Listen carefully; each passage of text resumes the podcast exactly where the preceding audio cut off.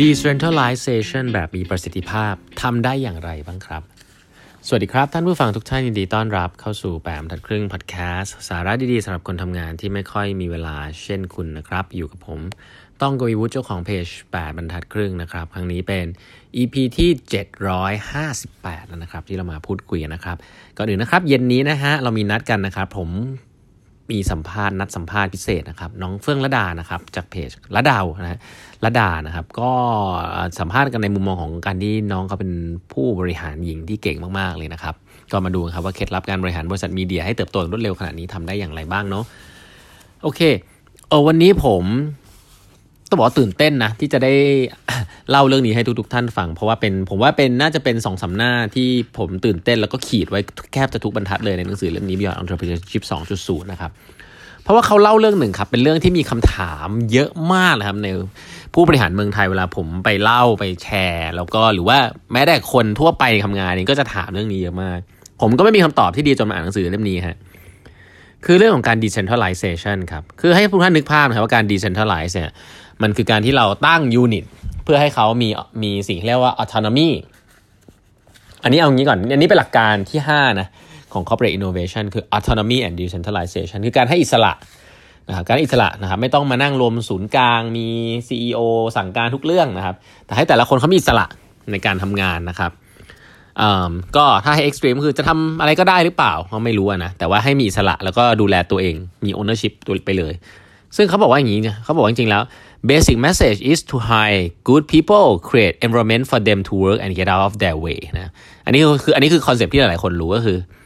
เลือกคนที่เก่งเข้ามาสร้างสภาพแวดล้อมที่ทำให้เขาทำงานได้มากที่สุด แล้วก็ไม่ต้องไปยุ่งกับเขาอ่าอันนี้คือดีเขาเรียกว่า freedom นะ freedom ที่จะ experiment อะไรได้ ทีนี้ สิ่งน่าสนใจคือคนชอบถามนี้ฮะว่า เฮ้ยไอ้ decentralization เนี่ย มันไม่ efficient นะ มันมีการทำงานซ้ำซ้อนใช่ไหม ก็คือว่าเวลาคุณให้แต่ละคนต่างคนต่างทำแล้วก็แบบไม่ได้มีการสั่งการคนไหนทำอะไรเป๊ะๆเนี่ย มันก็จะมีการทำงานที่ซ้าซ้อนมากขึ้นนะครับมีการที่ซ้าซ้อนมีความ messy ของมันอยู่นะเพราะแต่ละคนก็จะไม่ได้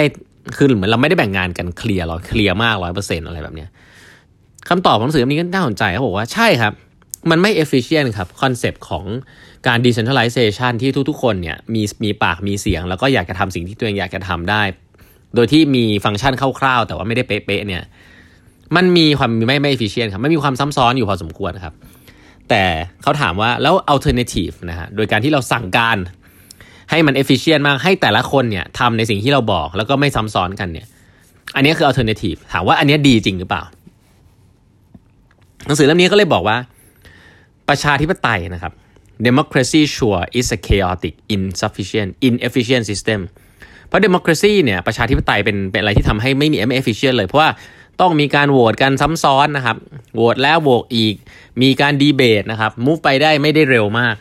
แต่แน่นอนครับเขาบอกว่า democracy เป็นระบบที่ดีที่สุดในโลกนะฮะในหนังสือนี้เขาเชื่อนะครับ ประชาธิปไตยเป็นเป็นสิ่งที่ดีสุดในโลก เช่นเดียวกับองค์กรครับ องค์กรก็ไม่ได้ต้องการ efficiency สูงสุดฮะ efficiency มันไม่ใช่ทุกสิ่งทุกอย่าง องค์กรต้องการ สร้าง wealth ให้ได้มากที่สุดครับ และถ้าพูดถึง economic wealth หรือ innovation เนี่ยองค์กรต้องมีความเมสซี่ครับ มีการทำซ้ำซ้อนกันบ้าง ไม่เป็นไรครับ เพราะว่าเขาบอกว่าจริง ๆ มันจะ compensate ด้วยการมีเขาเขาเรียกว่ามี human motivation แล้วก็ powerful innovation spirit คือถ้าทุกคนเนี่ยมี decentralization ใช่ไหมครับ ไม่ต้องไปไปฟังหัวหน้าไปฟังใครมาสั่ง เขาจะต้องมีสิ่งเรียกว่า ownership นะครับเขาบอกไอ้ ownership เหมือนกันเป็นเจ้าของธุรกิจเล็กๆ ในองค์กรขนาดใหญ่เนี่ยแหละ มัน elevate human motivation แล้วก็ stimulate innovation in powerful ครับแล้วสิ่งเหล่านี้เขาบอกเป็นสิ่งที่มีความสำคัญมาก แล้วก็เป็นสิ่งที่อยู่ดีกว่าการมี efficiency ซะอีกนะครับ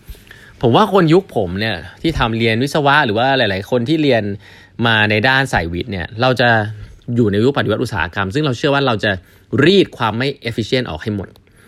ก็คือว่าเวลาจะทำแล้วมันต้องถูกนะครับ จะทำแล้วมันต้องเร็วต้องไวต้องดี อะไรที่มันทำซ้ำซ้อนเนี่ยเป็นสิ่งที่เราไม่ชอบเลยนะครับ แต่จริงๆแล้วการที่เราไปแบ่งงานให้มันไม่ซ้ำซ้อนเนี่ย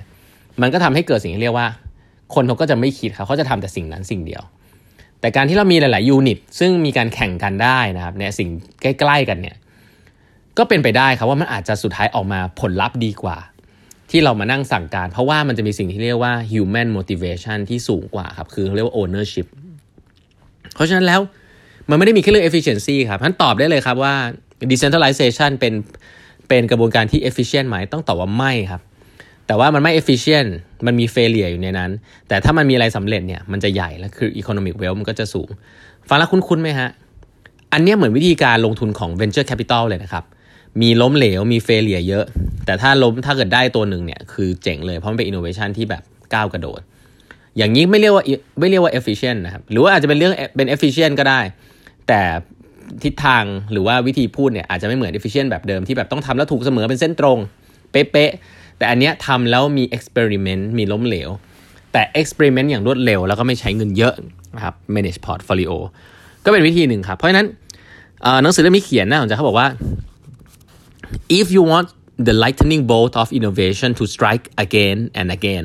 you have to live with the inefficiencies ครับ you've got to make a basic philosophical choice that the inefficiencies and disorder are worth the benefits ครับ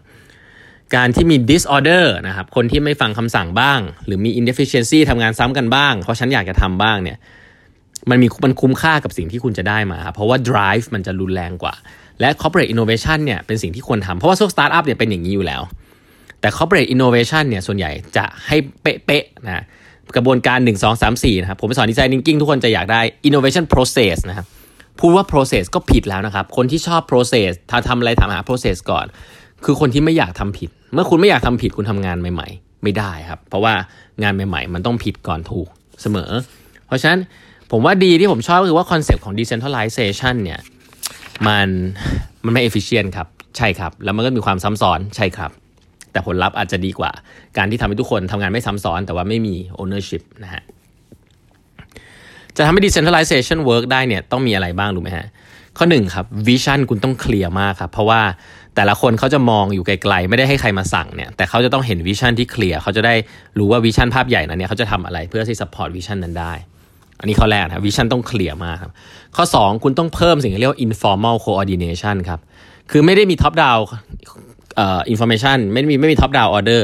แต่ระหว่างกันเนี่ยต้องมี informal coordination กันเสมอนะครับเพราะฉะนั้นเทคโนโลยีอย่างอีเมล voice mail นะอันนี้หนังสือมีเขียน voice mail คอมพิวเตอร์ network นะครับ teleconference ต้องมีนะครับ สิ่งนี้ต้อง increase communication ระหว่างทีม เพื่อให้เกิด coordination แบบ informal ให้ได้มากที่สุดนะฮะข้อ 3 ต้องจัด knowledge sharing นะครับ ระหว่าง unit ให้เขารู้ว่าแต่ละคนทำอะไร อ่าอันนี้สำคัญนะครับ ข้อ4ครับอันนี้ชอบมากเขาเรียก open system ครับคือแม้ว่าแต่ละคนจะต่างคนต่างทำงานได้ประมาณนึงเนี่ยแต่จะต้องมี Data ชุดเดียวกันครับเพราะว่าทุกคนเนี่ยไม่ได้รับการท็อปดาวจากคำสั่งใช่ไหมแต่เขาต้องมี Data ในการตัดสินใจ เพราะฉะนั้น Data ของทั้งองค์กรมันจะต้องสามารถแชร์กันได้ ไม่ว่าจะอยู่ตรงไหนก็ตาม แล้วทุกคนก็สามารถจะ access to data ได้ต้องมี trust ให้กับคน เพราะฉะนั้นต้องให้คนเนี่ย access to data ในองค์กรได้ เพราะฉะนั้นจริงๆแล้วการจะทำ decentralization ได้ดีเนี่ย data platform data infrastructure ในเมือง ในในองค์กรจะต้องดีมาก ๆด้วยนะครับ ก็เรื่องพวกนี้ผมว่าน่าสนใจเป็นหนังสือที่เขียนมาเมื่อ 20 กว่าปีที่แล้ว แต่เขียนได้ทันสมัยมากแล้วผมอ่านแล้วผมขีดไว้ข้างหน้าเลยฮะว่า โอ้โห มันคือบิดาของหนังสือ innovation ในหลาย ๆ เล่มนี่เองนะครับหนังสือเล่มนี้ Beyond Entrepreneurship 2.0 นะครับ เขียนโดย Jim Collins แล้วก็ Bill Lazia นะครับ วันนี้เวลาหมดแล้วครับ เดี๋ยวเย็นนี้2ทุ่มเจอกันนะฮะสัมภาษณ์น้องเฟื่องระดาครับ วันนี้ลาไปก่อนครับ สวัสดีครับ